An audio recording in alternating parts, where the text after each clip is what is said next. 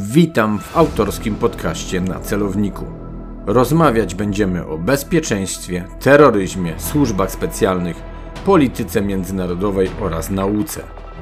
Będziemy się spotykać najczęściej jak to tylko możliwe. W ramach audycji usłyszycie Państwo komentarze i wykłady, a także rozmowy z zaproszonymi gośćmi. Zapraszam do stałego obserwowania podcastu.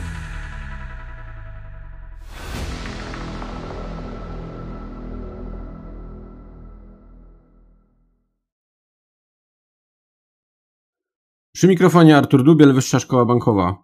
Kontynuujemy nasze rozważania nad tematem bezpieczeństwa w ramach naszego podcastu na celowniku. Dzisiaj moim i Państwa gościem jest profesor Wojciech Filipkowski, doktor habilitowany nauk prawnych, profesor Uniwersytetu w Białymstoku.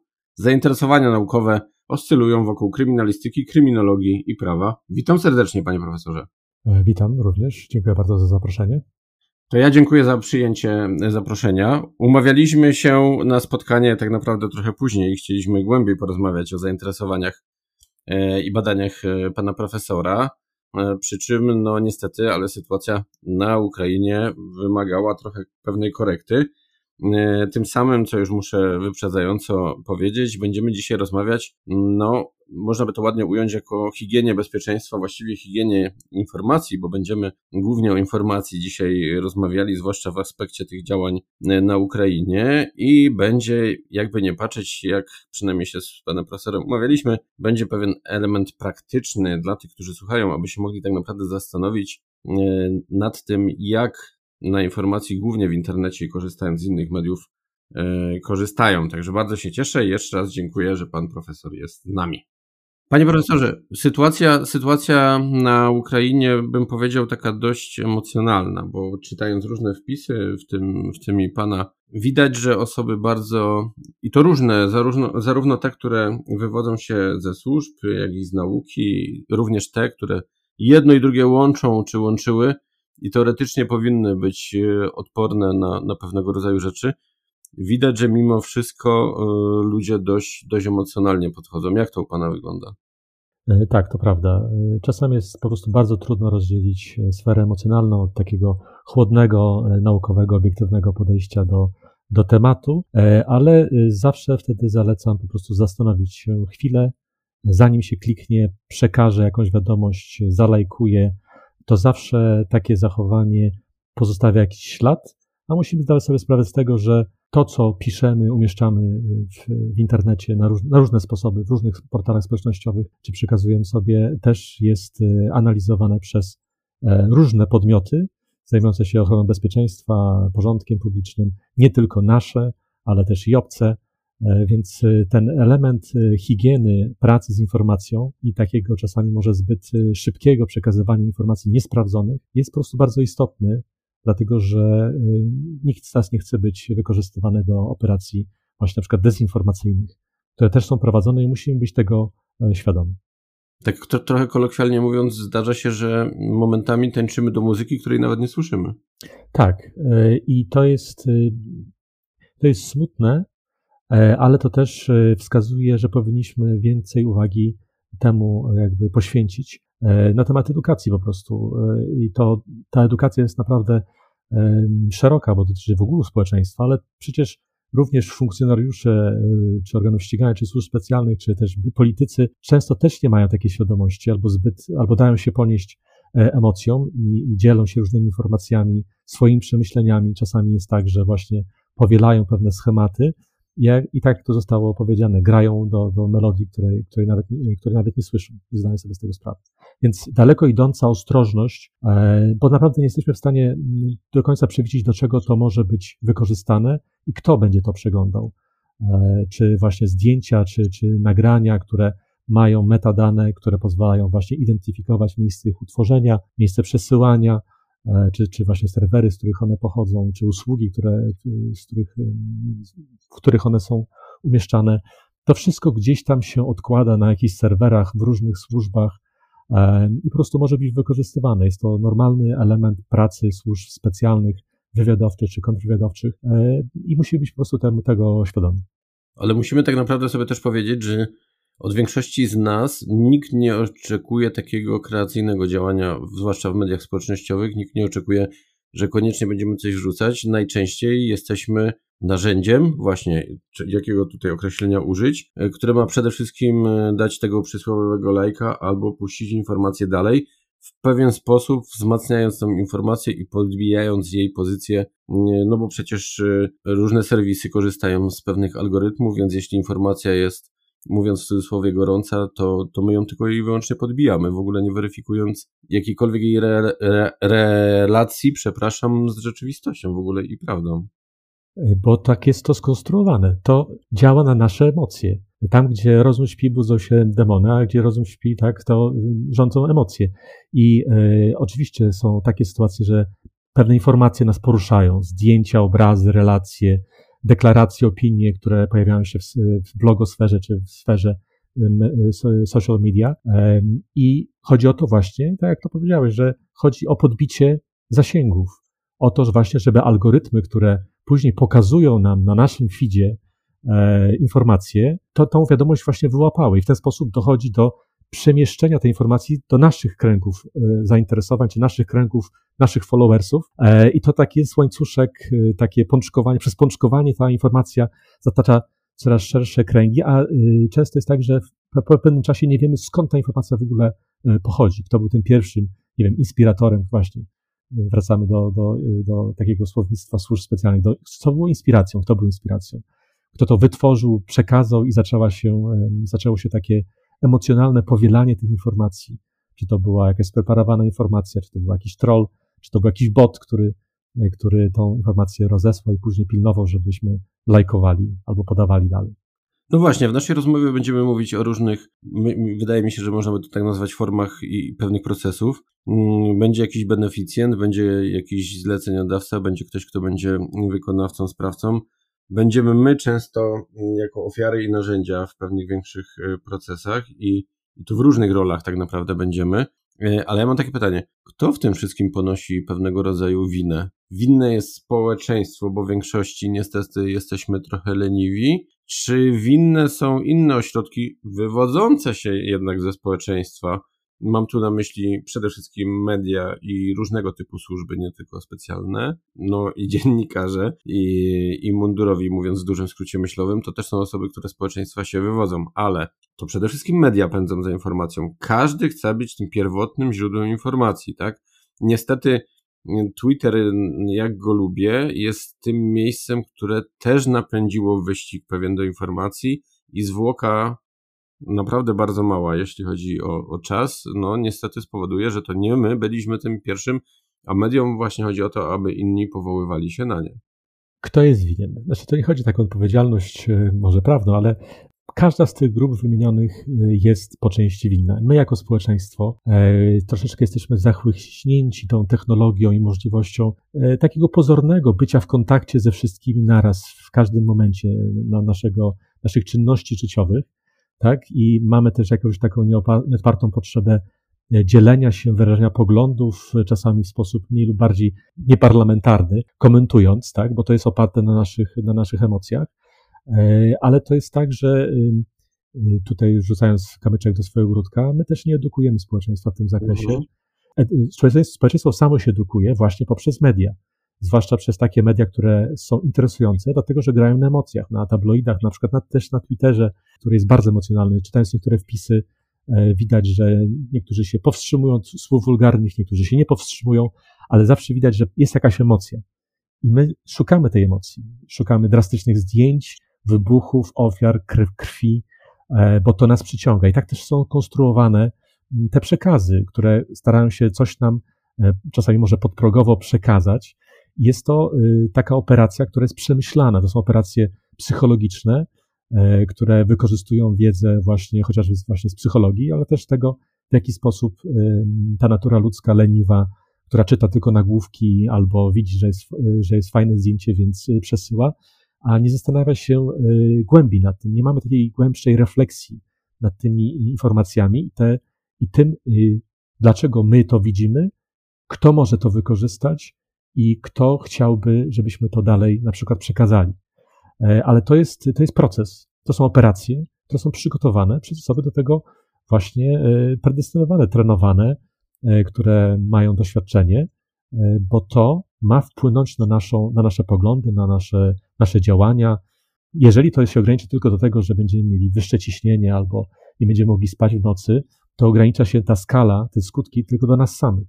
Ale jeżeli zaczynamy wywierać naciski e, na naszą grupę, e, jakąś społeczną, na najbliższą, albo na naszych decydentów politycznych, no to już zaczyna się robić e, bardzo interesująco z punktu widzenia naukowego, ale też niebezpiecznie z punktu widzenia bezpieczeństwa państwa.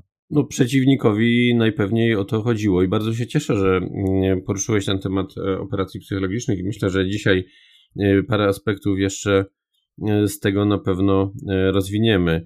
E, ale a propos tych wszystkich nie tylko informacji, bo, bo to są, tak jak sam mówisz, też i, i, i zdjęcia, no zdarza się, że widziałem już tego typu komentarze, czy bo ciężko to też rozważeniami nawet nazwać, gdzie, gdzie ludzie oglądają te naprawdę straszne widoki już z wczorajszego, pierwszego dnia, tak, całej sytuacji na Ukrainie i były zdjęcia między innymi różnych osób, które niestety też życie straciły, no i część osób zastanawia się tak naprawdę nad, że ktoś nie ma jakiegoś tam członka ciała, ktoś nie ma, e, czy ktoś ma taką, a nie inną dziurę, a tak naprawdę nikt się nie zastanawia do końca nad tym, że za tym człowiekiem jeszcze niedawno stało życie. Za życiem tej jednostki stała jego rodzina, znajomi i tak dalej. I że ta, ta tragedia ma zdecydowanie e, szerszy, szerszy charakter. I może w, pierwszym, może w pierwszym momencie ludzie się właśnie skupiają na, pewnego, na pewnej formie sensacji, ale wydaje się, że e, również do naszego społeczeństwa, bo na pewno będziemy chcieli dzisiaj w naszej rozmowie nawiązać jeszcze do społeczeństw e, ukraińskiego i na pewno rosyjskiego. Niemniej do naszego społeczeństwa powoli zaczyna w pewien sposób docierać, że te wszystkie obrazy z telewizorka, które oglądamy w ciepłych kapciach, dotyczące czy to terroryzmu, czy to wojen, no to oglądamy, um, idąc też pewnego rodzaju skrótem, wcinając chipsy, popijając tam herbatką czy czymś innym. A tutaj nagle się okazało, że to wszystko jest bardzo blisko. I zaczyna się w głowie naprawdę robić pewien zamęt. Zawsze jest taki mechanizm po prostu y, uodporniania się na tego rodzaju tragedie. Tak jak mówisz, no za każdym z tych, z tych ofiar jest jakby tak wymiar ludzki. To jest kwestia rodziny, to tego, że ta osoba żyła, miała swoje plany, ale im więcej mamy takich obrazów, one nas powoli jakby znieczulają. To jest kolejna ofiara y, idąca w setki, może w tysiące i teraz właśnie takim czasami też mechanizm obronny jest właśnie skupiamy, trywializujemy to, sprowadzamy to do żartu, E, to jest rodzaj takiego właśnie no, neutralizowania e, tego, tego naszego, nie wiem, poczucia czasami winy, strachu, a może strachu właśnie przede wszystkim. E, natomiast głębsza jest, potrzebna jest głębsza refleksja. Właśnie, to jest, to dzieje się bardzo blisko nas. To nie jest zdjęcie z drugiego końca świata, gdzie nie ma to realnego przełożenia na naszą sytuację, związaną chociażby z bezpieczeństwem szeroko rozumianym, ale to jest, znaczy nie możemy zapominać o tym, że tu jest ten wymiar właśnie E, ludzki. Taki właśnie mój apel, żebyśmy właśnie tego nie robili, nie sprowadzali ofiar do właśnie tego, jak e, wyglądają zwłoki, e, a że fajnie przywalili gdzieś tam, prawda, i jest fajny wybuch. Takich dzieci, które słyszą wystrzały, wybuchy, które gdzieś tam się kryją po, po, po, po domach, czy po, po schronach, czy, czy w metrze, one się boją, tak samo jak ludzie się boją. I nie zapominajmy o tym po prostu, o tym ludzkim wymiarze tej, tej, tej tragedii ale muszę się do czegoś przyznać. Nie powiem, widząc dzisiaj y, filmik z ukraińskiej operacji wykorzystania dronów y, i zaatakowania kolumny y, wojskowej, zdaje się, czołgów rosyjskich, nie powiem, że nie przyklasnąłem.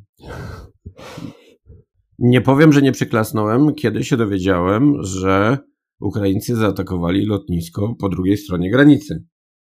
No i teraz takie trochę mam pytanie, nie do, nie do końca może związane z naszym dzisiejszym tematem, ale kto ostatnio pozwolił sobie na taki typowo militarny, nie mówię o terroryzmie, na taki typowo militarny atak e, już na terytorium Rosji.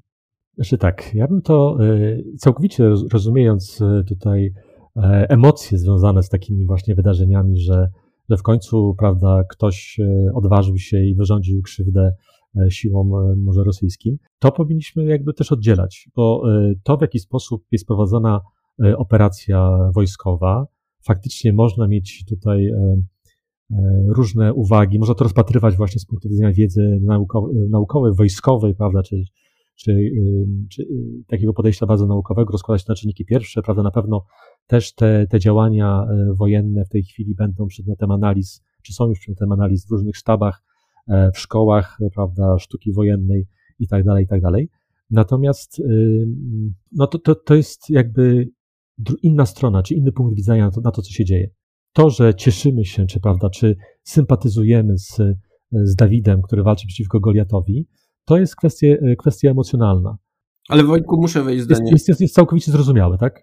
Tak, właśnie, bo ciężko czasem tak stanąć z boku mm, i podejściem takim jeszcze do niedawna węgierskim, że tak powiem trochę zaczepnie, y, stanąć z boku i patrzeć, dobra, niech oni między sobą wyjaśnią sytuację, a my poczekamy. Y, I przychodzi ten moment, że naprawdę człowiek, oglądając ten przekaz, za chwilę wręcz y, go wzmacniając w pewien sposób swoją aktywnością w tych mediach społecznościowych, bo jest tych kanałów y, coraz więcej. Tutaj też chciałbym, żebyśmy gdzieś za chwilę może powiedzieli na ten temat, jak, jak to wygląda. No niestety obrazy typu mijają się czołg rosyjski na ukraińskiej ziemi z samochodem jakimś osobowym, jedzie jakiś biedny obywatel, mężczyzna, jak się potem okazało, i nagle czołg ewidentnie specjalnie zmienia ten swój tor jazdy. Po co? Żeby przejechać po tym samochodzie z żywym człowiekiem w środku. Tak.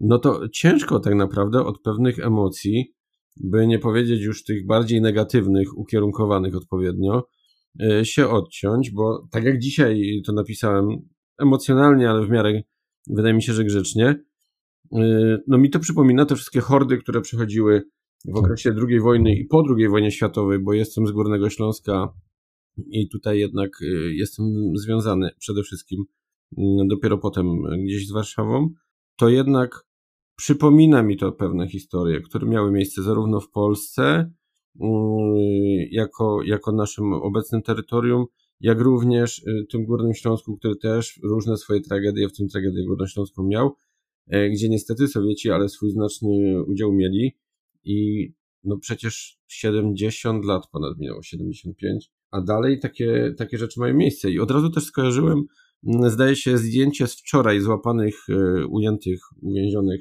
dwóch rosyjskich żołnierzy.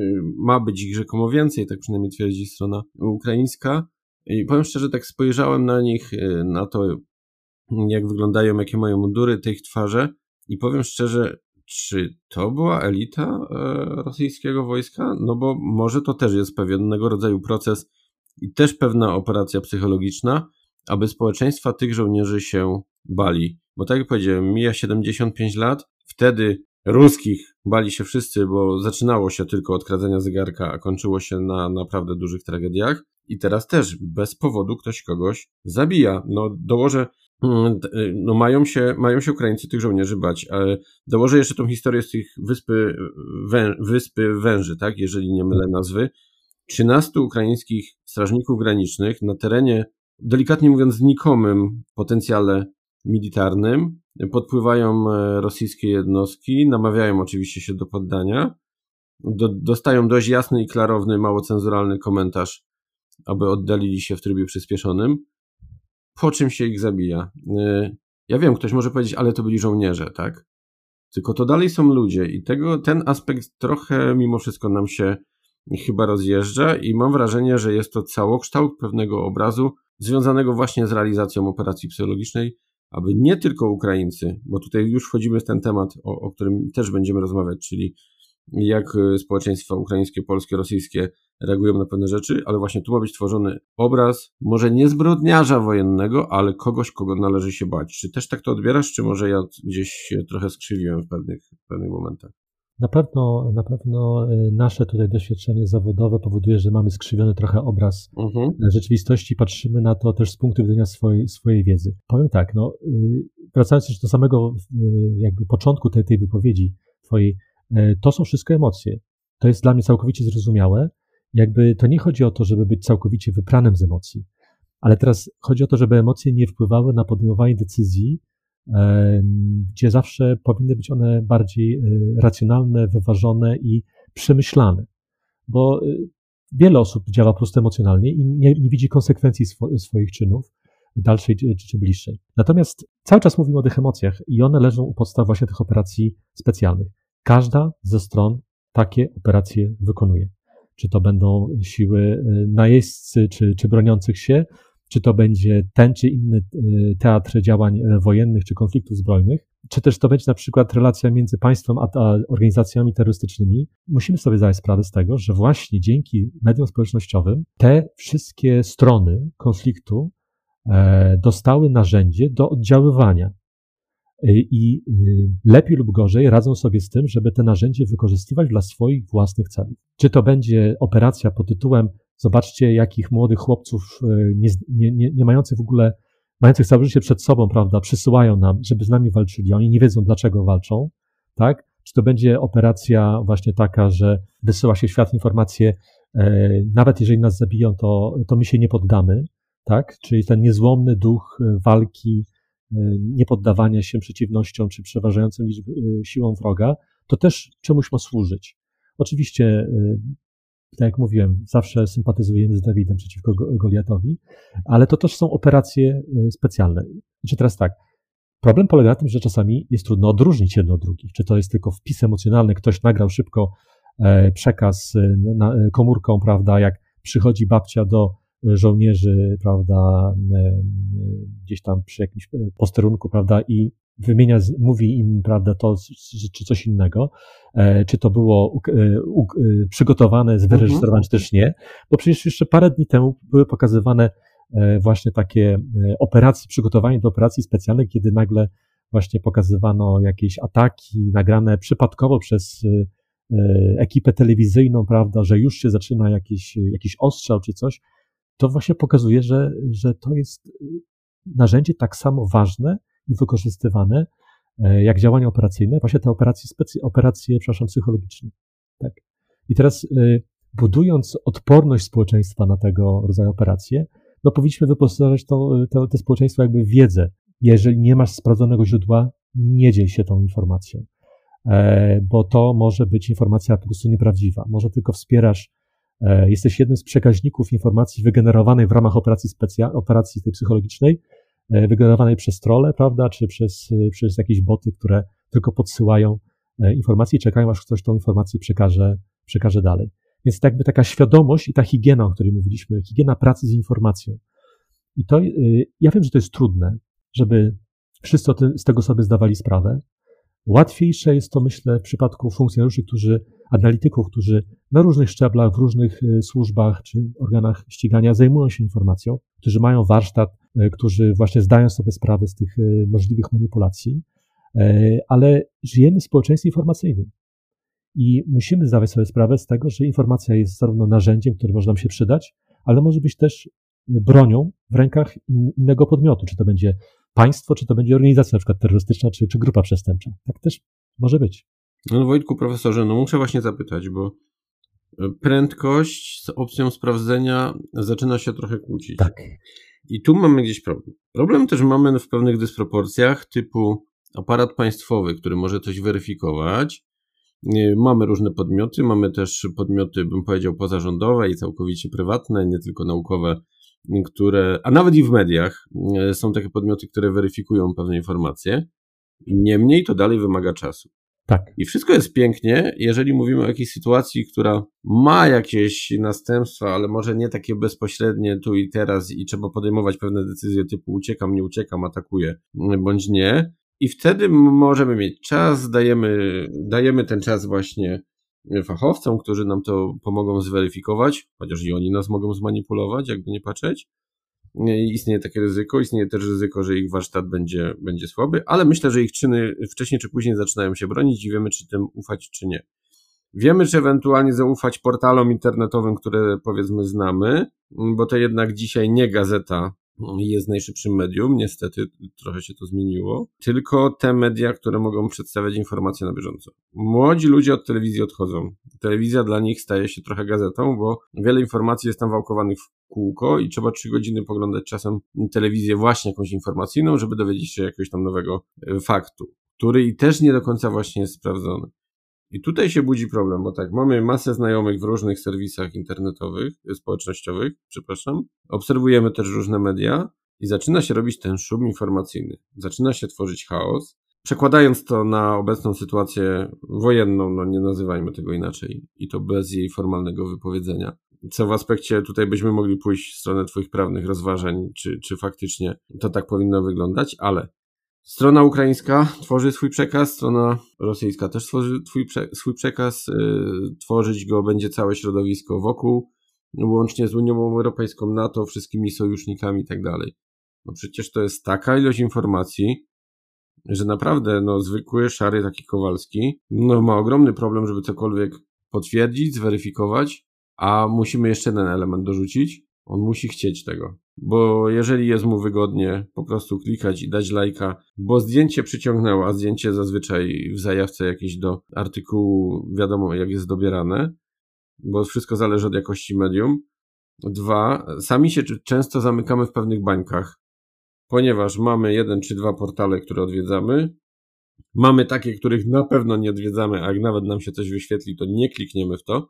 No i sami wokół siebie tworzymy pewnego rodzaju środowisko, gdzie narażeni jesteśmy na pewien element jakby błędu, który przełoży się na naszą interpretację. O ile mamy w ogóle te możliwości.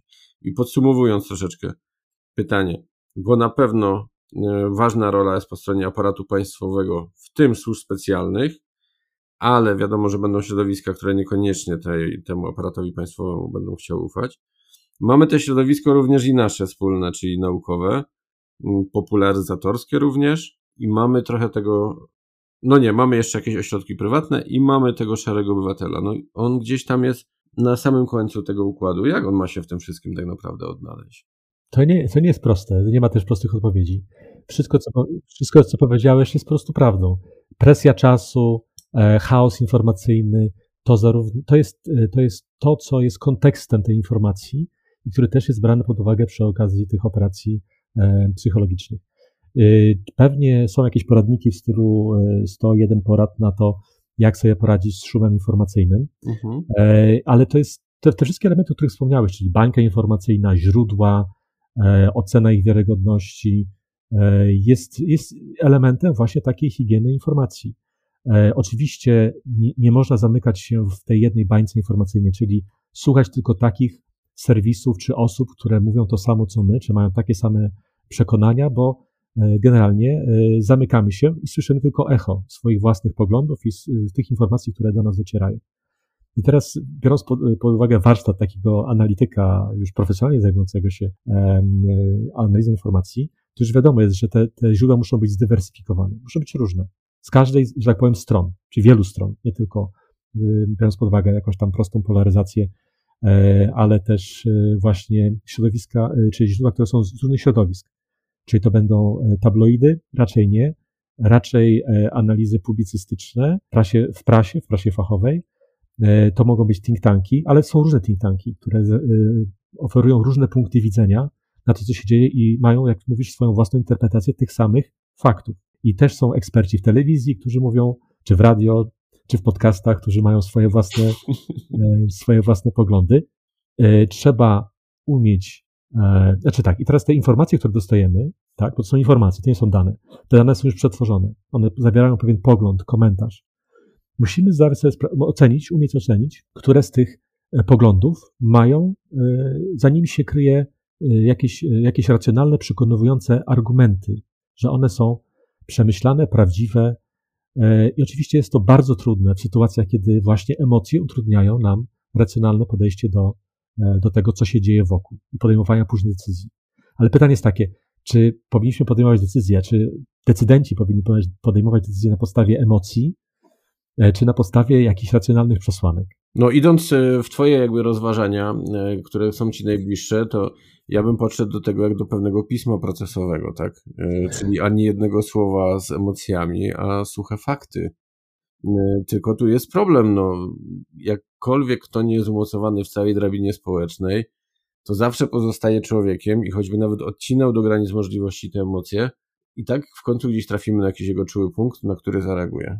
To tak jest natura człowieka. Tutaj jakby nie, można, nie można tego wykluczyć. Ja tutaj też nie, nie jestem Don Quixotem, który będzie walczył z ludzkimi emocjami. One są częścią e, naszego podejmowania przez nas decyzji, widzenia świata, E, I one są też nam potrzebne, bo na przykład dzięki nim jesteśmy, jesteśmy ludźmi, tak, a nie maszynami. E, natomiast taki, myślę, że powinniśmy przede wszystkim wyposażać ludzi w pewne umiejętności związane z analizą informacji, z tym, jak źródła dobierać, jak je oceniać, żeby przynajmniej nie wpadali w jakieś najprostsze triki czy, czy chwyty takiej socjotechniki uprawianej w ramach operacji e, informacyjnych czy, czy dezinformacyjnych, czy też właśnie operacji e, psychologicznych.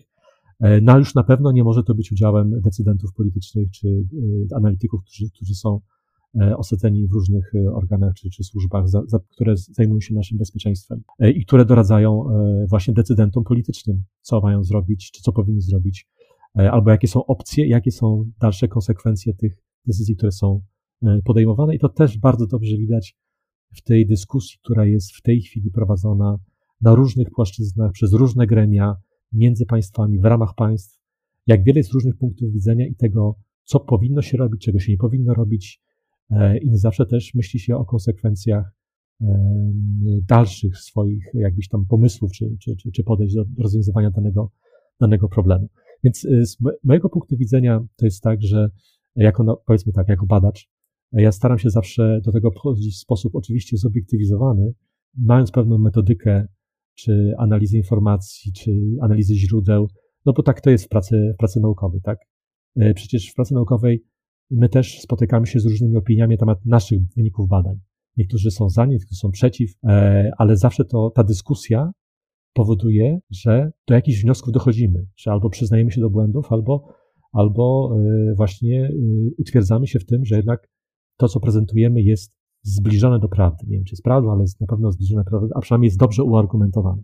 I takie podejście konstruktywnie krytyczne do tego, co, co widzimy, co odbieramy, e, z dozą pewnych emocji, które są nam, nie, jakby nie, nie są obce i trudno się ich pozbyć, o to bym jakby, nie wiem, apelował, jeżeli mogę tak to ująć. Ale poruszyłeś kilka bardzo ważnych e, elementów. Jednym to była kwestia i procesu naukowego, e, kwestia tego, bo pewnie nie wszyscy przyjmują tą krytykę, a ta krytyka zawsze może być e, dobrze odebrana, może być owocna, tak? Bo nawet jeżeli ktoś nam coś wytknie, względnie oczywiście grzeczny, a nie hejtujący sposób, e, to się zastanowimy nad czymś innym punktem widzenia i może faktycznie pewne założenia czy tezy mm, jednak zmienimy i, i w inną stronę pójdziemy trochę z badaniami.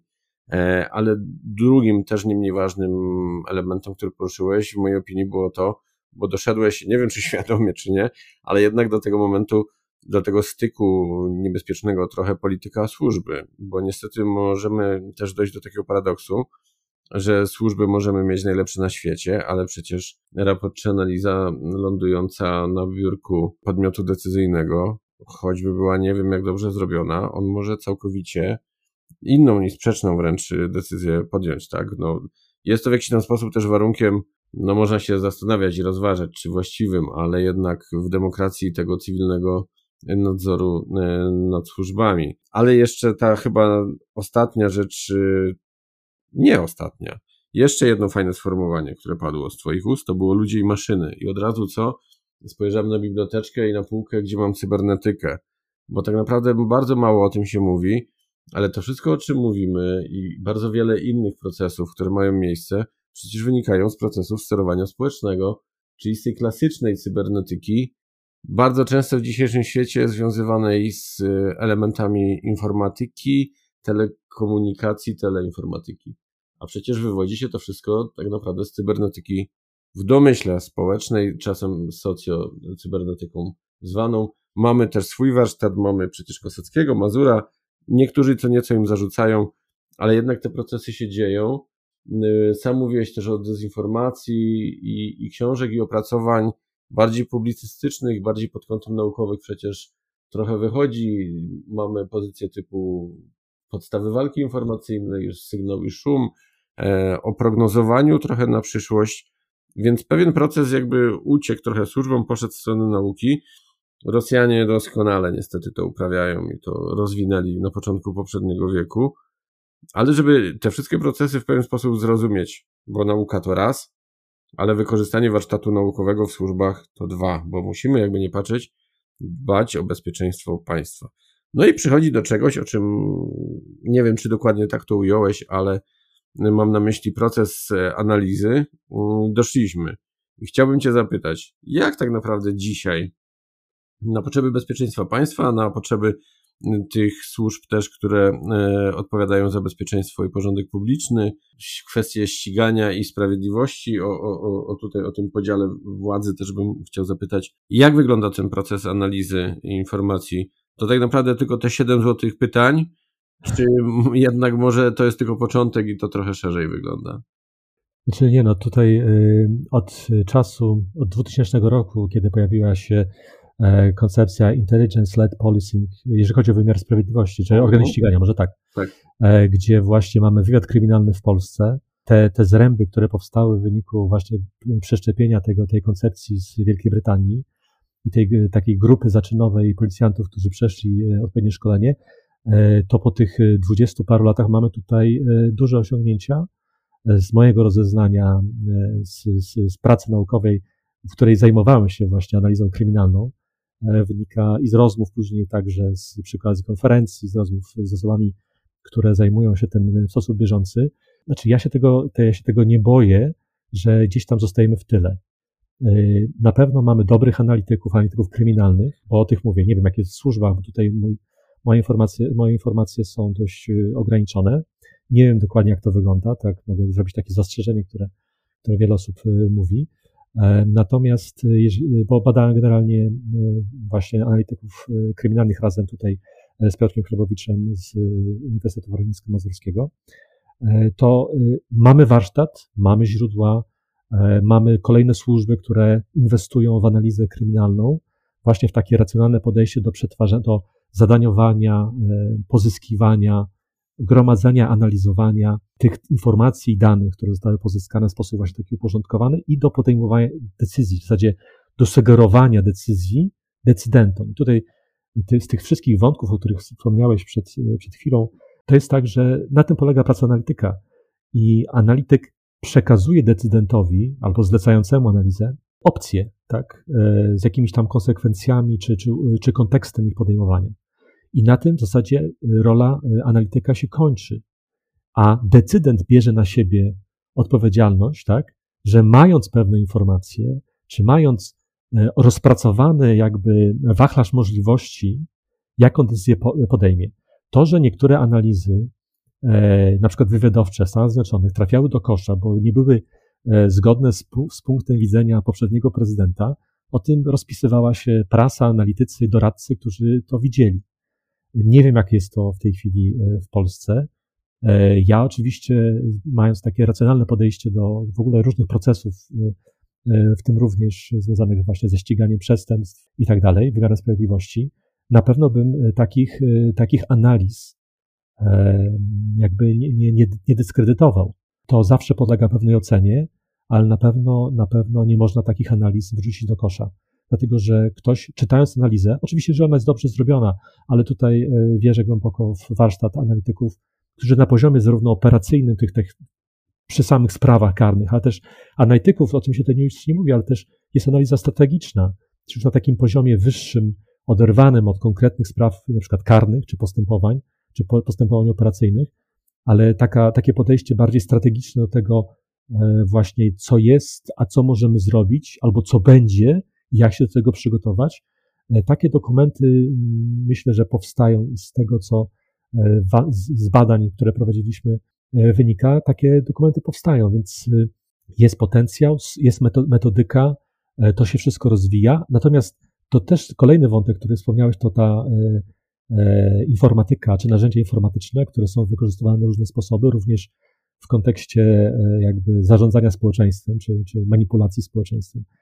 O ile cybernetyka kiedyś może była bardziej teoretyczna, to dzięki właśnie rozwiązaniom informatycznym, mocy obliczeniowej e, komputerów, powiedzmy tak w skrócie, ale też algorytmów różnego rodzaju, e, to się daje w tej chwili zrobić.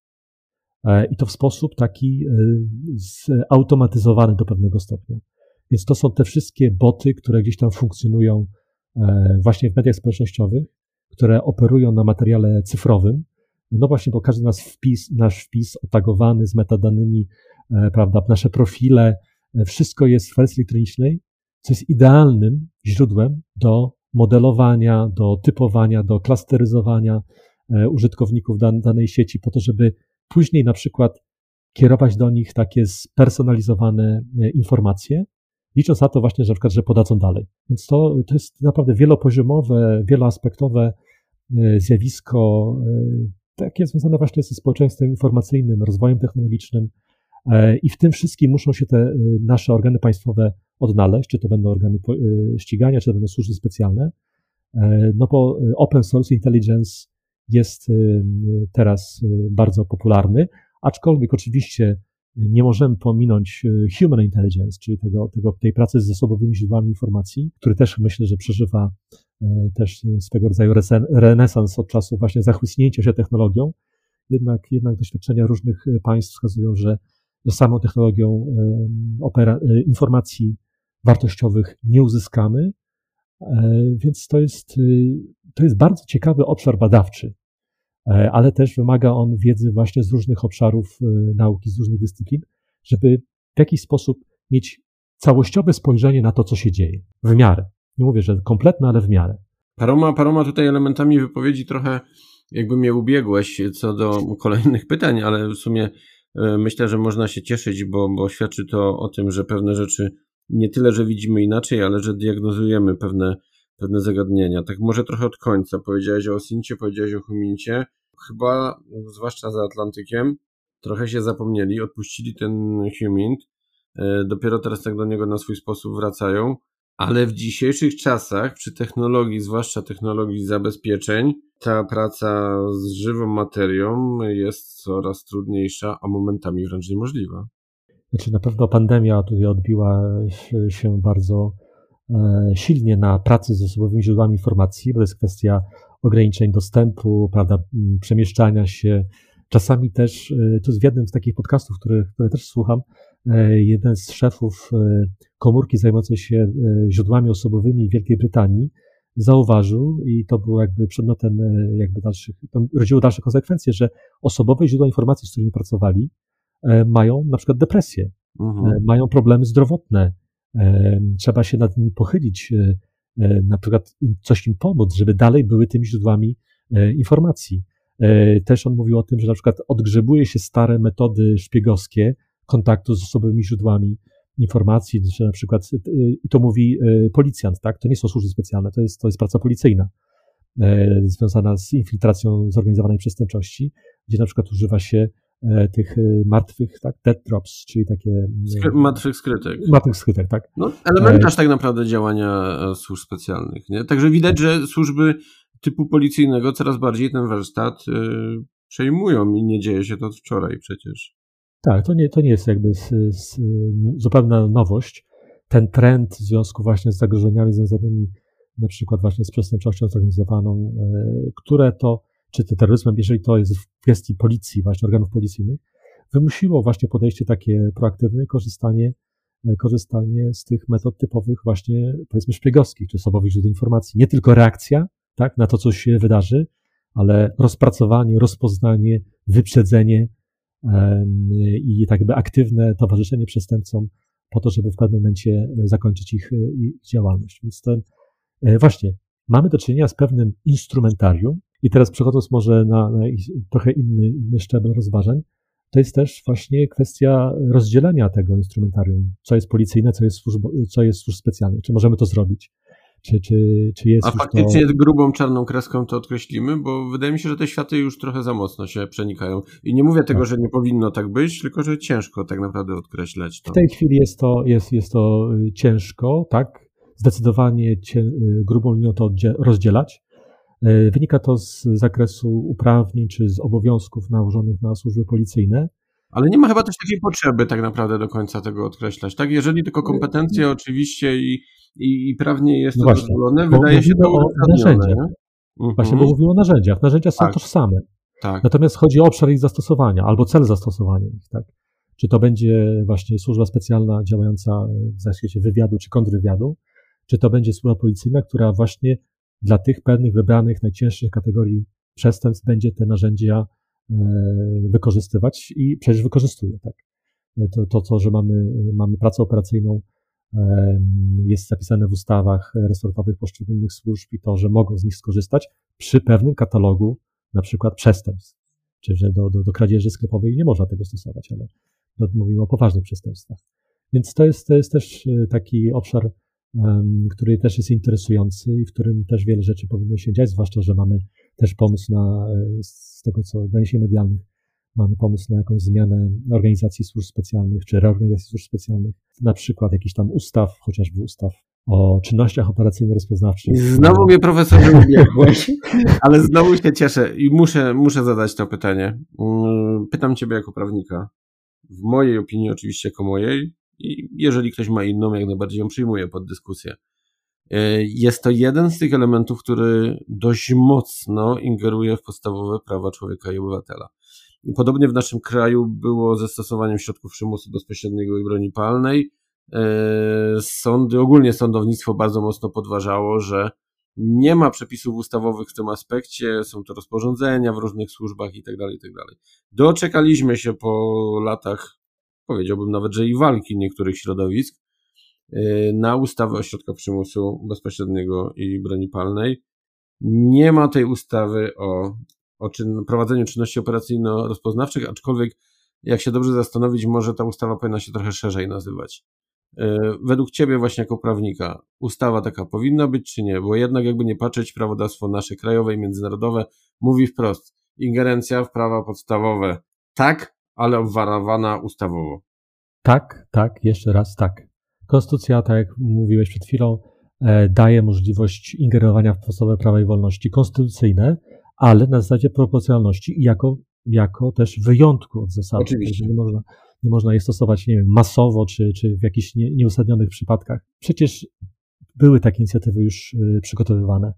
E, były, były nawet eksperckie projekty ustaw, ustawy, przepraszam, e, właśnie o czynnościach operacyjno-rozpoznawczych, które w ramach projektu badawczego przy konsultacji ze wszystkimi chyba zainteresowanymi służbami były prowadzone próbowano właśnie podczas takiej, te, tego projektu w zasadzie poznać stanowiska poszczególnych służb, organów ścigania, prawda, służb, służb specjalnych i to, w jakim zakresie można byłoby, co można było w takiej ustawie ująć. I to, to, to ma taki, znaczy ja jestem y, jakby zwolennikiem takiego właśnie podejścia, no bo to y, jestem prawnikiem, więc to jest jakby dla mnie, dla mnie rzecz oczywista, że y, ingerencja w prawa wolności człowieka są na zasadzie wyjątku, ale są dopuszczalne. Tylko tu musimy wyważyć jakby dwa prawa dwóch jakby podmiotów. Z jednej strony interes państwowy, czyli po tej stronie stają służby, po drugiej prawa jednostki. No to raz to jest wyważenie, a dwa sprawowanie właśnie faktycznego, sprawnego i efektywnego, nie efektownego, a efektywnego nadzoru nad tymi działaniami. No bo powiedzmy sobie szczerze, pole do nadużyć niestety istnieje. Ja nie mówię, że one mają miejsca, ale jeżeli istnieje pole, to znaczy, że jest coś nie tak i te pole, w cudzysłowie, musi zostać no nie tyle zlikwidowane, bo w bezpieczeństwie czegoś takiego jak 100% to nie ma, ale zminimalizowane e, to ryzyko do minimum. To e, wszystko e, tutaj się zgadzam. Natomiast w jednym z takich elementów, które było w, tej, w tym projekcie, powiedzmy, naukowym, i o, o którym mówiły same służby, czy przedstawiciele tych służb, to było to, że taka ustawa daje bezpieczeństwo samemu funkcjonariuszowi. Bo, Bo o nim się zasadzie... czasem gdzieś, muszę się wtrącić, o nim czasem też się zapomina. Bo funkcjonariusz nie, musi, nie może widzieć tylko kolejnego bata na siebie, tak. ma przełożonego, ma wyższych przełożonych, e, prawo na niego patrzy, prokuratura, nadzór sądowy.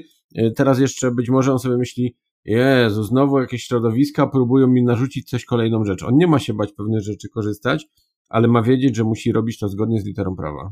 Dokładnie tak. I to jest dla jego własnego bezpieczeństwa, tak, żeby właśnie na przykład nie było 231, mhm. nie dopełniał wniosków albo przekroczenia uprawnień. Tak. Ale jeżeli one nie są sprecyzowane w akcie ustawowym, naprawdę to daje e, wiele możliwości interpretacyjnych i wielu funkcjonariuszy przecież e, spotyka się właśnie z taką sytuacją, że e, czy są prowadzone przeciwko nim postępowania, bo coś nie jest dokładnie jakby sprecyzowane. Ja nie mówię o tym, że ustawa powinna odkrywać całą kuchnię tutaj służb czy, czy organów ścigania. W mojej opinii, jeśli mogę się znowu wtrącić, ustawa powinna być dość ogólnym zapisem stosowania pewnych rzeczy, a aktami niższej rangi, nie będę ich nazywał po imieniu, kto ma wiedzieć, ten wie, tam można już doprecyzować pewne rzeczy, tak?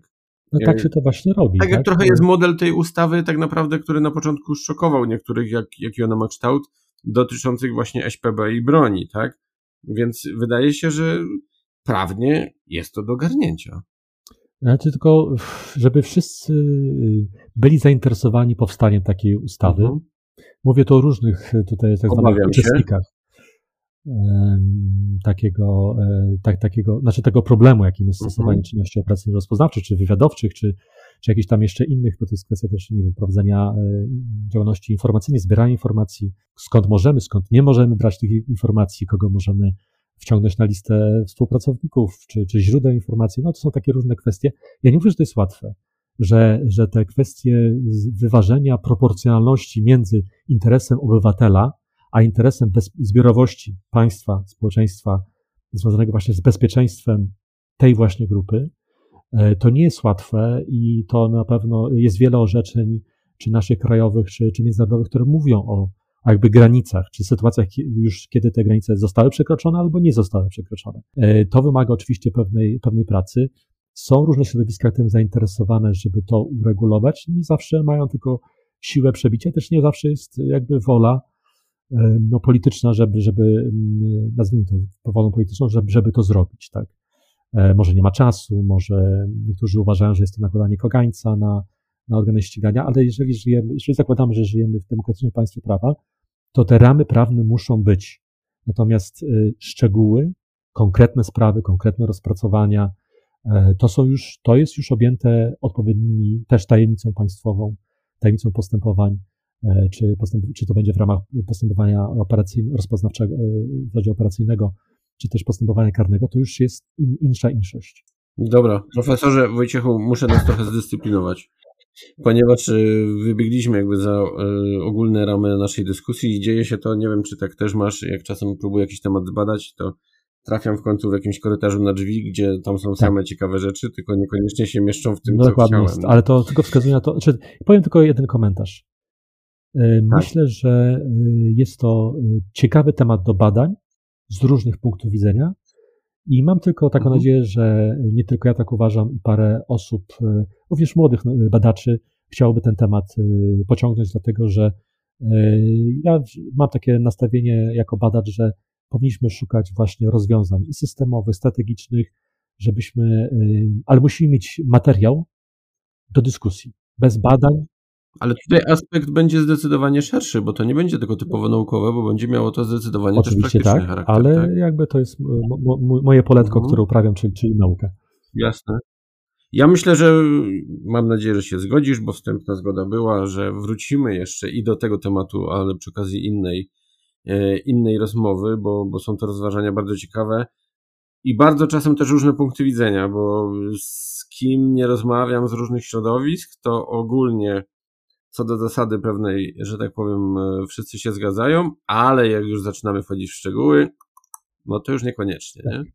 Dobra, ale wróćmy może, znaczy inaczej, jeszcze słowem podsumowania, nie wiem czy się zgodzisz, wydaje mi się, że to, że wyszliśmy trochę poza ramę naszej rozmowy, co na szczęście udało nam się już wrócić, ale y, to tylko i wyłącznie będzie świadczyło o tej chyba interdyscyplinarności, w ogóle bezpieczeństwa, już nie mówię o nauce jako takiej, ale. Oczywiście ale tak. Y, ja tylko tak na marginesie dodam. To, że na przykład na zagranicznych uczelniach e, w systemach anglosaskich, nie wiem, w Australii, czy też w niektórych państwach europejskich mamy katedry na przykład bezpieczeństwa i kryminologii w jednym, dwa w jednym. Mhm, tak? Mhm. Tutaj też przy okazji właśnie prowadzenia swoich własnych badań sięgnąłem po literaturę związaną właśnie z naukami bezpieczeństwa, czy studiami nad bezpieczeństwem, czy też sekurytologią. No i pokaz to pokazuje właśnie, że te, te pojęcie zagrożeń, bezpieczeństwa i zagrożeń, w tym przed, przed przestępczością i przestępstwami, to powoduje, że jest wiele takich punktów stycznych, które, z, których, z których możemy skorzystać, wymieniając się czy swoimi, swoją, swoją, swoją metodyką prowadzenia badań, czy wynikami swoich badań, jakby dla, dla mm, obopólnej korzyści obu nauk. Tak? No potem pojawia się niestety też problem tej metodologii, czy dana e, gałąź, dziedzina, nauka to w sumie ma tą metodologię, czy nie ma i potem wprowadzamy też nowe podziały nauk, e, nauki są określone, a badacze w sumie dalej dumają, czy to ma tą metodologię, czy, nie. No, wydaje mi się, że to jest trochę za późno. Ja wychodzę z założenia, że interdyscyplinarność jest jakby kluczem rozwoju. I to, że właśnie ja troszeczkę jestem w takich, jak to się mówi, silosach takich naukowych, tak?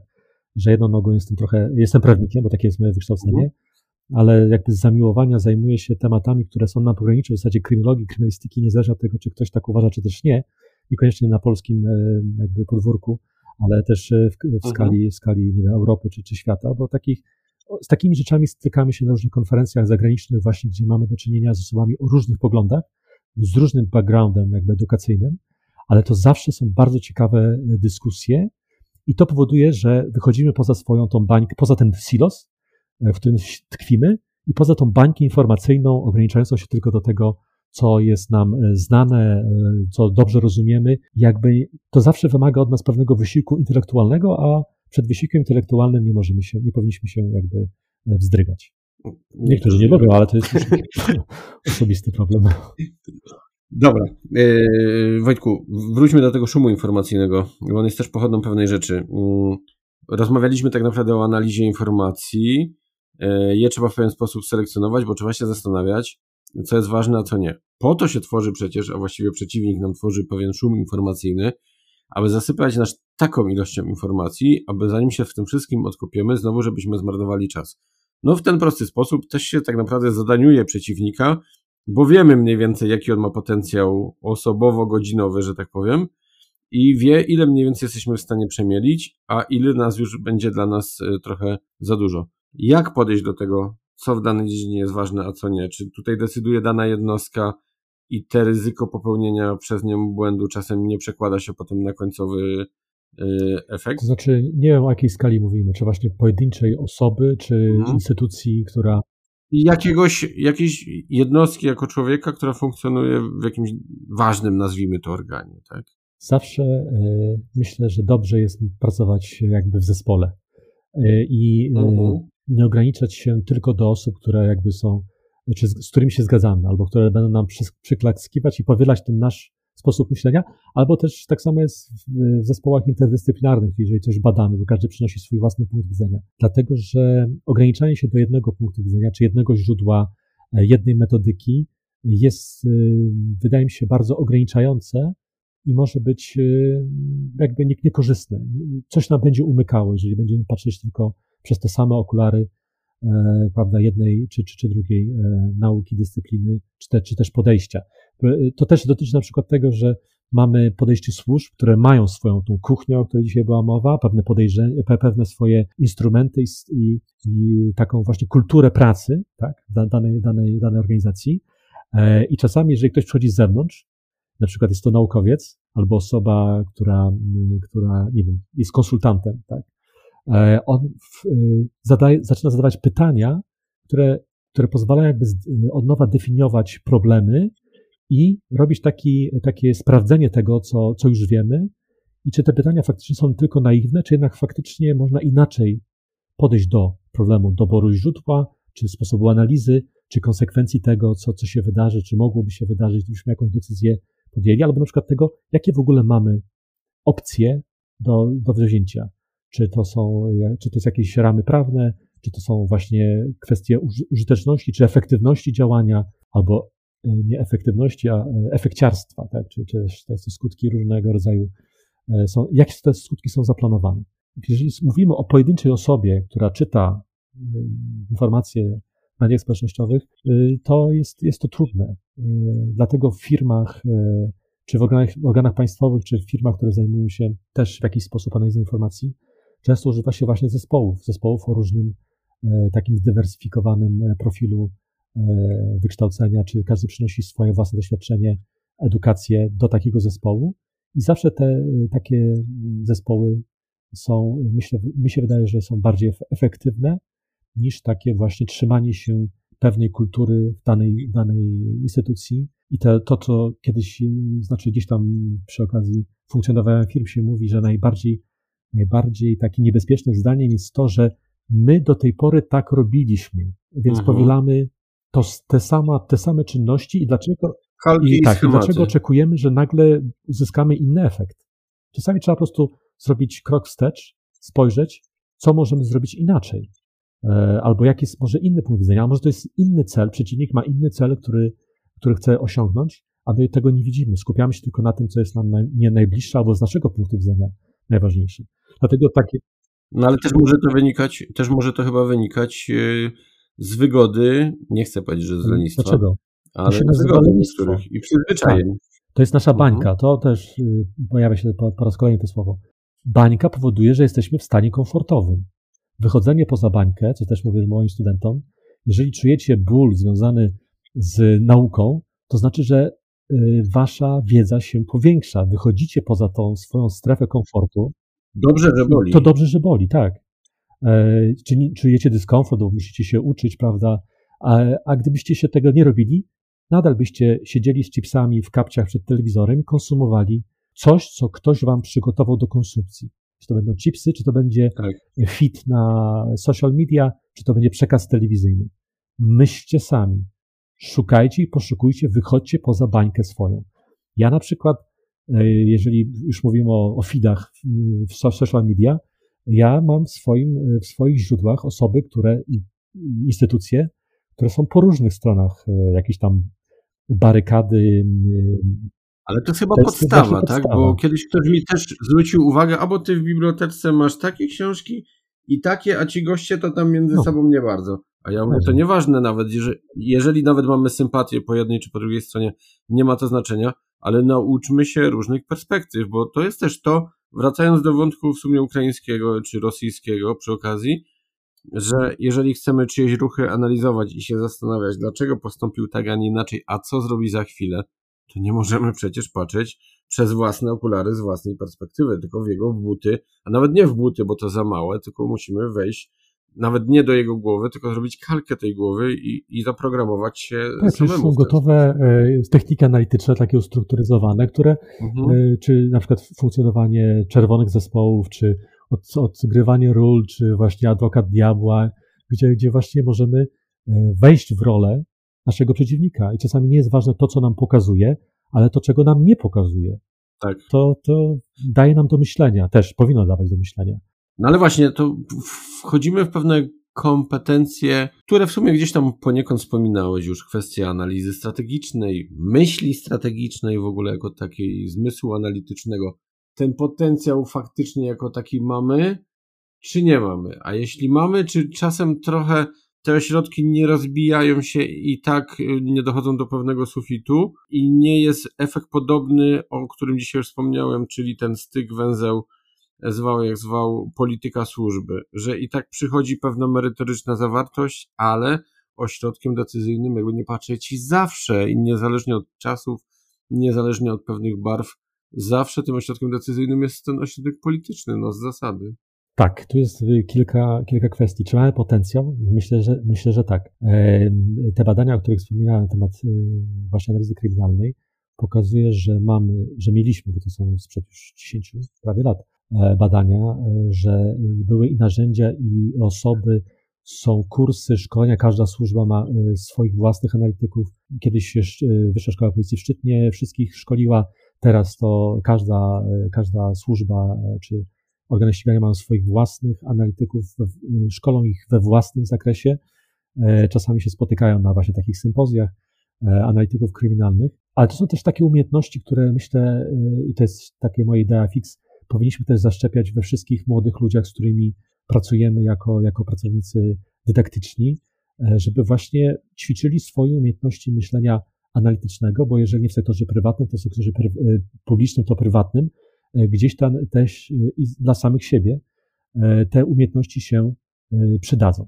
Natomiast zawsze możemy nauczyć pewnych, pewnych umiejętności, pewnych technik analitycznych, zawsze możemy nauczyć obsługi komputera, oprogramowania, które nam rozrysowuje mapę połączeń, e, czy z komórki, czy, czy jakichś takich połączeń z zakresu um, social network analysis, czyli analizy sieci społecznych, tak? I to, to co ty mówisz, też jest istotne, bo możemy przygotować bardzo dobry produkt analityczny z rozrysowanymi różnymi możliwościami, danymi liczbowymi, prawdopodobieństwem wystąpienia czy reakcji, powiedzmy, przeciwnika, ale po drugiej stronie jest odbiorca tego dokumentu.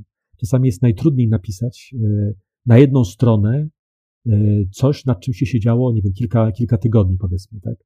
i, i przekonać decydenta do tego, do swojej argumentacji. I to też jest tak, że ten decydent powinien mieć te umiejętności, zarówno czytania takiego, takiego raportu i, i wyciągania z tego jakichś racjonalnych, e, racjonalnych e, przesłanek. Więc e, im, im szersza ta będzie edukacja społeczeństwa w zakresie właśnie takiego może bardziej racjonalnego, analitycznego podejścia, tym, tym, tym może te, te analizy, te, te studia, te myślenie strategiczne będzie skutecznie wykorzystywane. No takie, takie mogą mieć nadzieję, mogę mieć nadzieję, natomiast muszę zastrzec, że nie wiem, jak jest w tej chwili e, w służbach, jak to wygląda ten styk, o którym mówisz, czyli praca analityka wytworów analitycznych, e, produktów analitycznych właśnie służb, a tym, w jaki sposób znajdują one odzwierciedlenie w decyzjach oczywiście decydentów, decydentów politycznych czy przełożonych chociażby. Jasne, a tak cię zapytam, bo przedstawię jak ten jakby mój warsztat pod tym kątem wygląda, ale będę musiał zapytać też ciebie, bo to jest bardzo dobra koncepcja, abyśmy wykorzystywali e, tą możliwość, że wychodzimy przed szersze e, gremium osób, niekoniecznie wcale młodszych od nas, bo, bo, bo różnie z tym jest. Od czego tak naprawdę zacząć tą, tą, tą tę analizę? Bo ja zawsze niestety i tutaj jeśli którzy ze studentów słuchają, to pewnie potwierdzą albo się uśmiechną. Przy okazji pana Mariusza pozdrawiam, ale wiedzą, że ich katuje zawsze, jeśli chodzi od początku o precyzję wypowiedzi.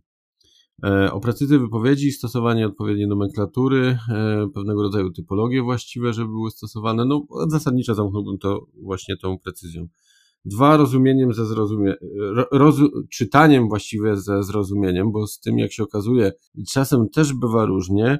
E, potem kwestia też pisania, pisania, aby się opierać na pewnego rodzaju źródłach. Niech to nawet ląduje do szuflady, ale po jakimś czasie, aby to sobie analizować i spojrzeć, o, dzisiaj bym to inaczej napisał, czy, czy napisała.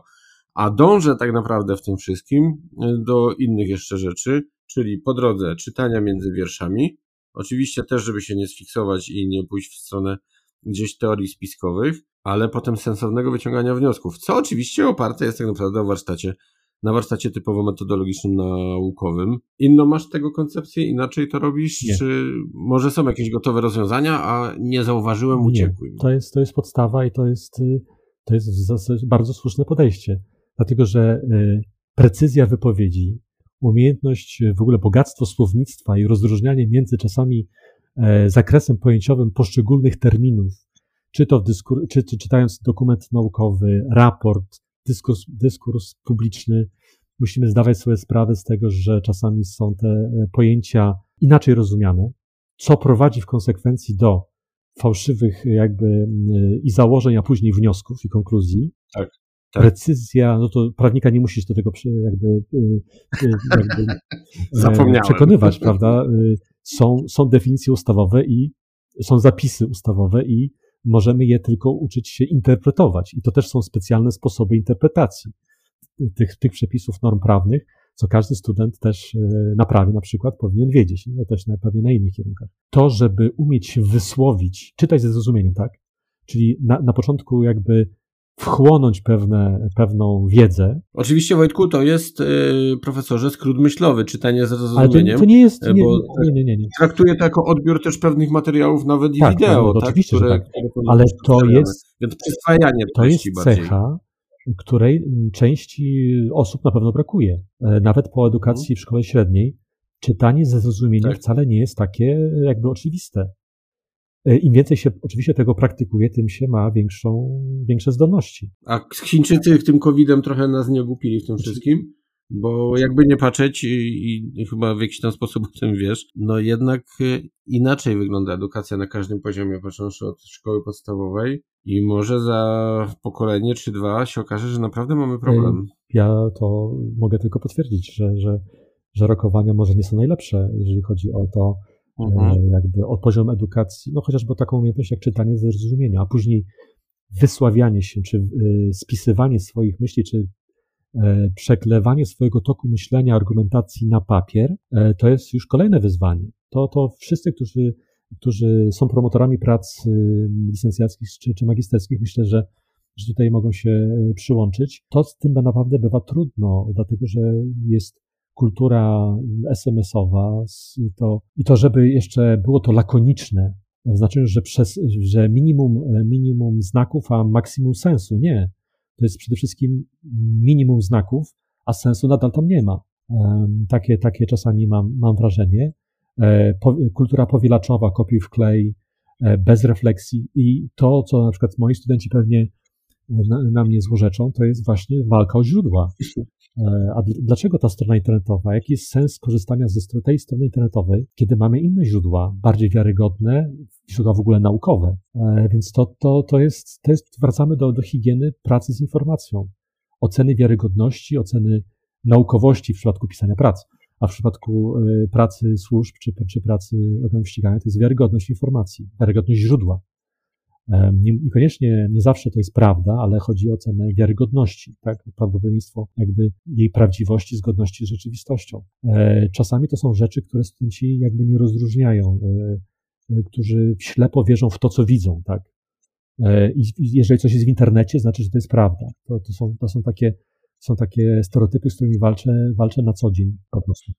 No ja powtarzam też y, na zajęciach, żeby pamiętali, że raz, że w ogóle dyplom nie ma być celem, tak. Y, tylko etapem, jakimś tam krokiem, y, schodem, zwał jak zwał. I nieważne, czy w obecnej pracy, czy tam, gdzie coś robią, jest im to do czegoś potrzebne, czy nie, bo to, to, to wiedza jest tak naprawdę najważniejsza, ale bardzo ważnym aspektem, również wpływającym na bezpieczeństwo całego państwa, nie tylko społeczeństwa jako takiego, jest ich świadomość. Jeżeli oni mają świadomość pewnych rzeczy, pewnych procesów, to oni będą bezpieczniejsi. Oni też funkcjonują nie tylko w grupie na zajęciach, ale funkcjonują w domu, w pracy, w drugiej pracy, w jakimś swoim środowisku, gdzie rozwija się swoje hobby.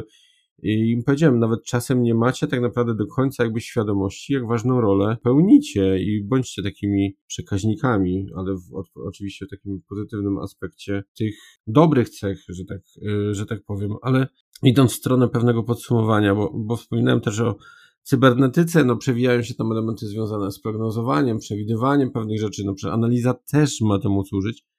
I jedna z moich ostatnich rozmów i, i też podcast z Michałem Rosiakiem z y, CERT-u, z Orange'u, i on powiedział, że nieważne podatności i tak dalej, mówi taka jedna ważna rzecz, jeden system operacyjny jest najważniejszy. Brain OS. I powiem szczerze, tak, no, w pierwszym momencie też tak trochę śmiechem zareagowałem, a potem sobie pomyślałem, to jest tak krótkie stwierdzenie, tak głębokie. Tak, nie? to jest, wszystko się zgadza, dlatego że człowiek jest najczęściej najsłabszym ogniwem całego, całego systemu. Między tak, innymi dlatego, tak. że jest emocjonalny. Albo na przykład nie jest tak. świadomy tego, tego otaczającego świata i konsekwencji swoich do końca, może tak nie jest świadomy tych swoich czynów. No właśnie, tutaj przegapiłem mały dopisek swój, teraz go zauważyłem, bo miałem jeszcze tutaj wspomnieć o sztucznej inteligencji. I teraz będzie ten y, trudny element, bo mówisz, no człowiek jest emocjonalny i tak dalej. Sztuczna inteligencja będzie, bo mam wątpliwości. I czy tutaj nie stoimy na przegranej pozycji? Czy, czy y, sztuczna inteligencja będzie emocjonalna? No podobno są takie już y, przymiarki, czy algorytmy są, są ćwiczone. Natomiast do czego nam potrzebna sztuczna inteligencja? Zastosowanie związanych z bezpieczeństwem. Do analizowania dużych ilości danych jeżeli jest to uzasadnione. To ja zapytam znowu prowokacyjnie, no to przecież algorytm by nam ale, wystarczył. Dobrze, ale co to jest sztuczna, wróćmy do tego, co to jest sztuczna inteligencja? To są systemy, y, oprogramowanie plus, plus czasami sprzęt, który w sposób zoptymalizowany wykonuje zakładany, czy dąży do wykonania zakładanego celu z wykorzystaniem big data. Wojtku, ale wchodzi do tego już powoli żywa komórka znaczy, tak naprawdę. To już nie będzie tylko komputer, tak? Jeżeli mówisz o człowieku, no. tak? Gdzieś tam człowiek jest nie o człowieku, nie o człowieku, bo pierwsze badania mówią, że gdzieś tam w tą żywą komórkę będzie można a. to zakodować, a ona będzie sobie już poszerzać to wszystko Ej, sama. Bez naszej kontroli, bez Wyposażyli ją w taką umiejętność, na przykład e, no. są takie y, algorytmy, które, które same tworzą swoje własne programy, tak? czy same uczące się tak, i tak dalej. Tak, tak. Znaczy, trochę ostudzę może mm, zapędy związane z sztuczną inteligencją, jest taki wykres, e, Gartner robi takie analizy, jak roz, będzie się rozwijały różne technologie, między innymi związane właśnie ze sztuczną inteligencją. Więc to jest jeszcze przed nami, to może być kilka, kilka lat. I niekoniecznie to będzie taka sztuczna inteligencja, która będzie chodziła, rozmawiała z nami, wyglądała jak człowiek, jak Blade Runner, znaczy nie, jak po Androidu. Zdecydowanie nie. Bo, bo, bo, wszyscy myślą właśnie, że to będzie coś takiego androidalny, właśnie kumpel do, do, do rozmowy.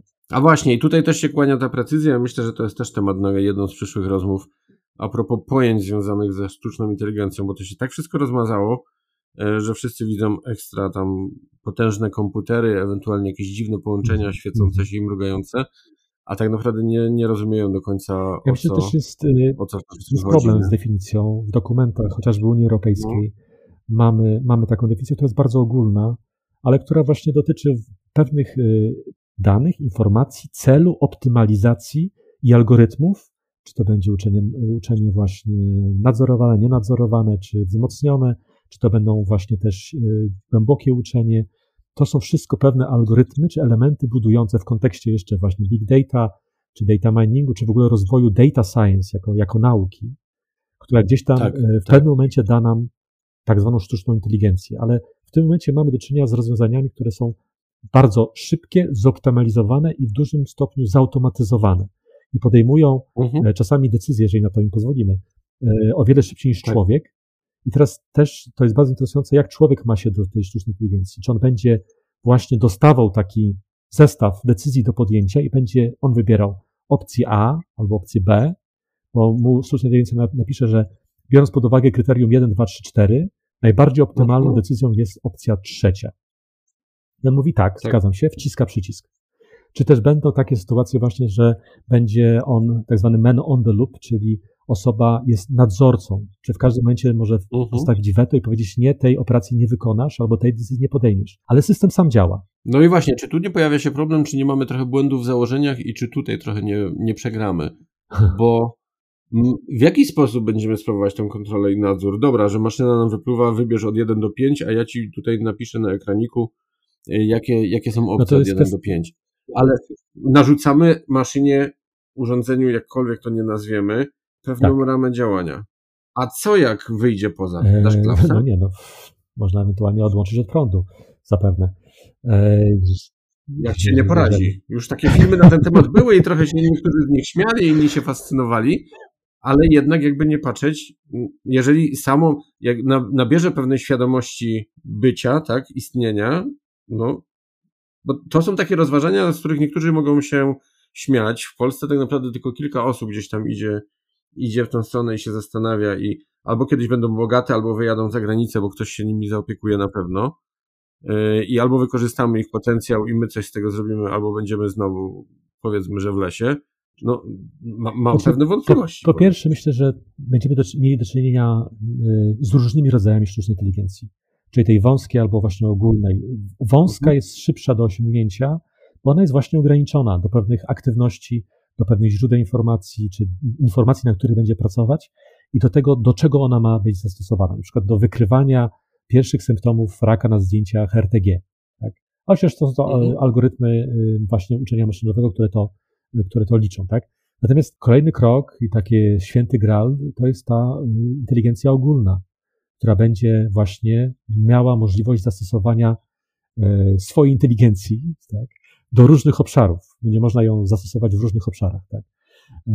I na tym mniej więcej polega ta, ta jej ogólność, tak? Nie jest ograniczona do wybranego obszaru, ale właśnie jest taka ogólna. Ale e, sztuczna inteligencja, też chciałem powiedzieć święta, e, ale fajne sformułowanie, podoba mi się. Przy czym e, sztuczna inteligencja też już zaczyna zabijać, tak? Przecież już wiemy, że drony są podpinane już i decyzje zapadają w pewien sposób. Znaczy, mamy bardzo dużą dyskusję na temat autonomicznych maszyn bojowych. No, e, na, na forum ONZ-u i jest, mamy, mamy też e, również ruchy, które oddolne naukowców czy organizacji pozarządowych, które starają się właśnie w ogóle doprowadzić do zakazu tworzenia autonomicznych systemów bojowych. Uśmiechnę się lekko smutno. No właśnie, bo tak, mhm. no właśnie.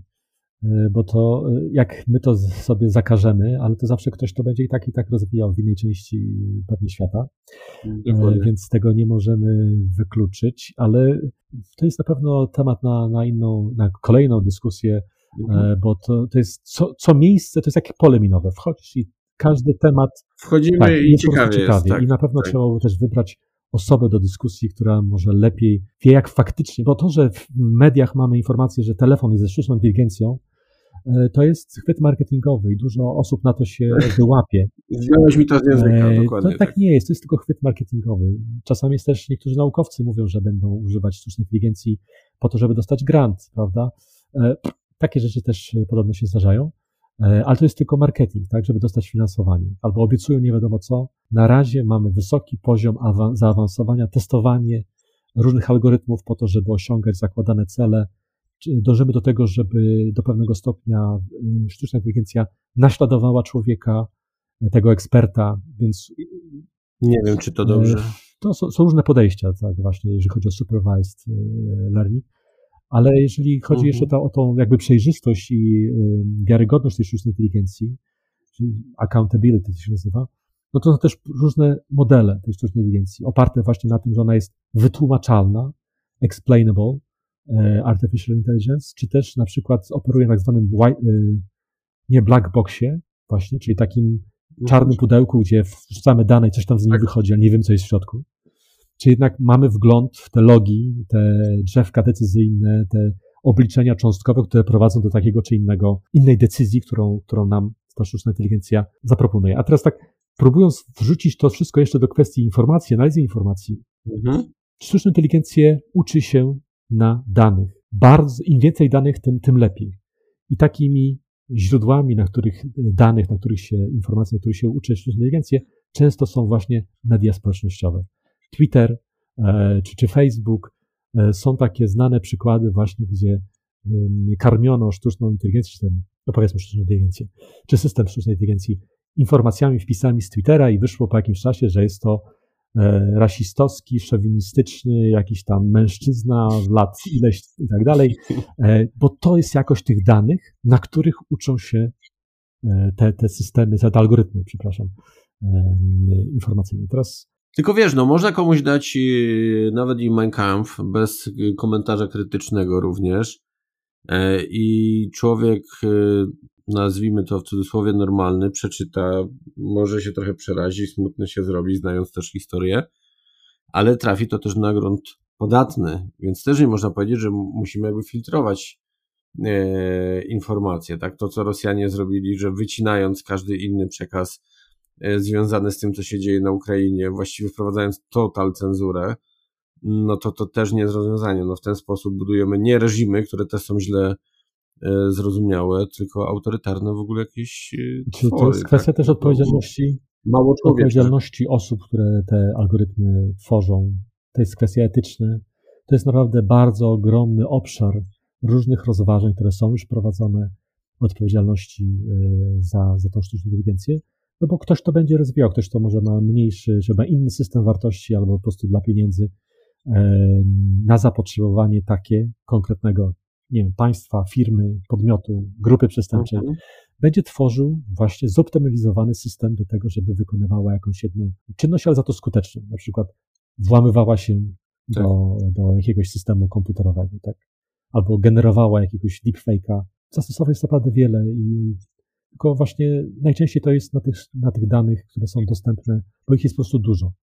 A im więcej ich jest, tym, tym te, można jakby bardziej, czy lepiej te testy, te algorytmy przetestować. Dobra, po raz który muszę nas dyscyplinować, bo uciekliśmy znowu w super zagadnienia, ale, ale odbiegamy. Yy, Wojciechu, profesorze, ma w formie małego podsumowania, yy, ale z dużym yy, skupieniem się na sytuacji związanej z, z tą wojną, no bo nie ma, nie ma od tego uciec ale pod kątem e, tej informacji, naszego bezpieczeństwa informacyjnego, społeczeństwa informacyjnego i tej higieny, o której, o której cały czas powtarzasz, co taki zwykły człowieczek e, może zrobić, żeby jednak być bezpieczniejszym? Uda Ci się takie podsumowanie, czy to jest jednak zbyt, zbyt Myślę, że to jest y, zbyt szerokie, znaczy zbyt trudne do jednoznacznego, czy ta, y, stworzenia takiej listy 10 najlepszych czynności zawsze lepiej pomyśleć najpierw niż kliknąć. Mhm. Trzeba pamiętać o tym, że operacje informacyjne, psychologiczne opierają się na naszych emocjach. Sprawdzanie źródeł, sprawdzanie w źródłach różnego rodzaju informacji, czy też opieranie się na jakichś źródłach, które wiemy, że zwykle dostarczają nam informacji, które zwykle są prawdziwe. To jest jakby taka, nie wiem, wydaje mi się, że, że, że podstawa. Na tym, na tym podejmowanie pewnych jakichś decyzji, jeżeli musimy taką decyzję podjąć na przykład klikać na lajka, czy też rozesłać dalej pewne informacje. E, tak, żeby nie być zasobem właśnie jakiejś farmy troli nie powiadać, nie zwiększać zasięgów te, tego właśnie e, przekazu. Na tym polega higiena, higiena informacji. Dobór, ocena, weryfikacja. I tym krótkim akcentem bardzo dziękuję serdecznie. Naszym dzisiejszym gościem był profesor Wojciech Filipkowski, podcast na celowniku. Do usłyszenia, bywajcie bezpieczni. Jeszcze raz dziękuję, panie profesorze. Dziękuję również. Kieruj się w stronę podcastu na celowniku. Wszystkie odcinki podcastu na celowniku dostępne są w platformach podcastowych Spotify, Apple Podcast, Google Podcast, Anchor, a także w serwisie YouTube. Zapraszam również do wspierania podcastu na celowniku w portalu Patronite pod adresem patronite.pl ukośnik na celowniku.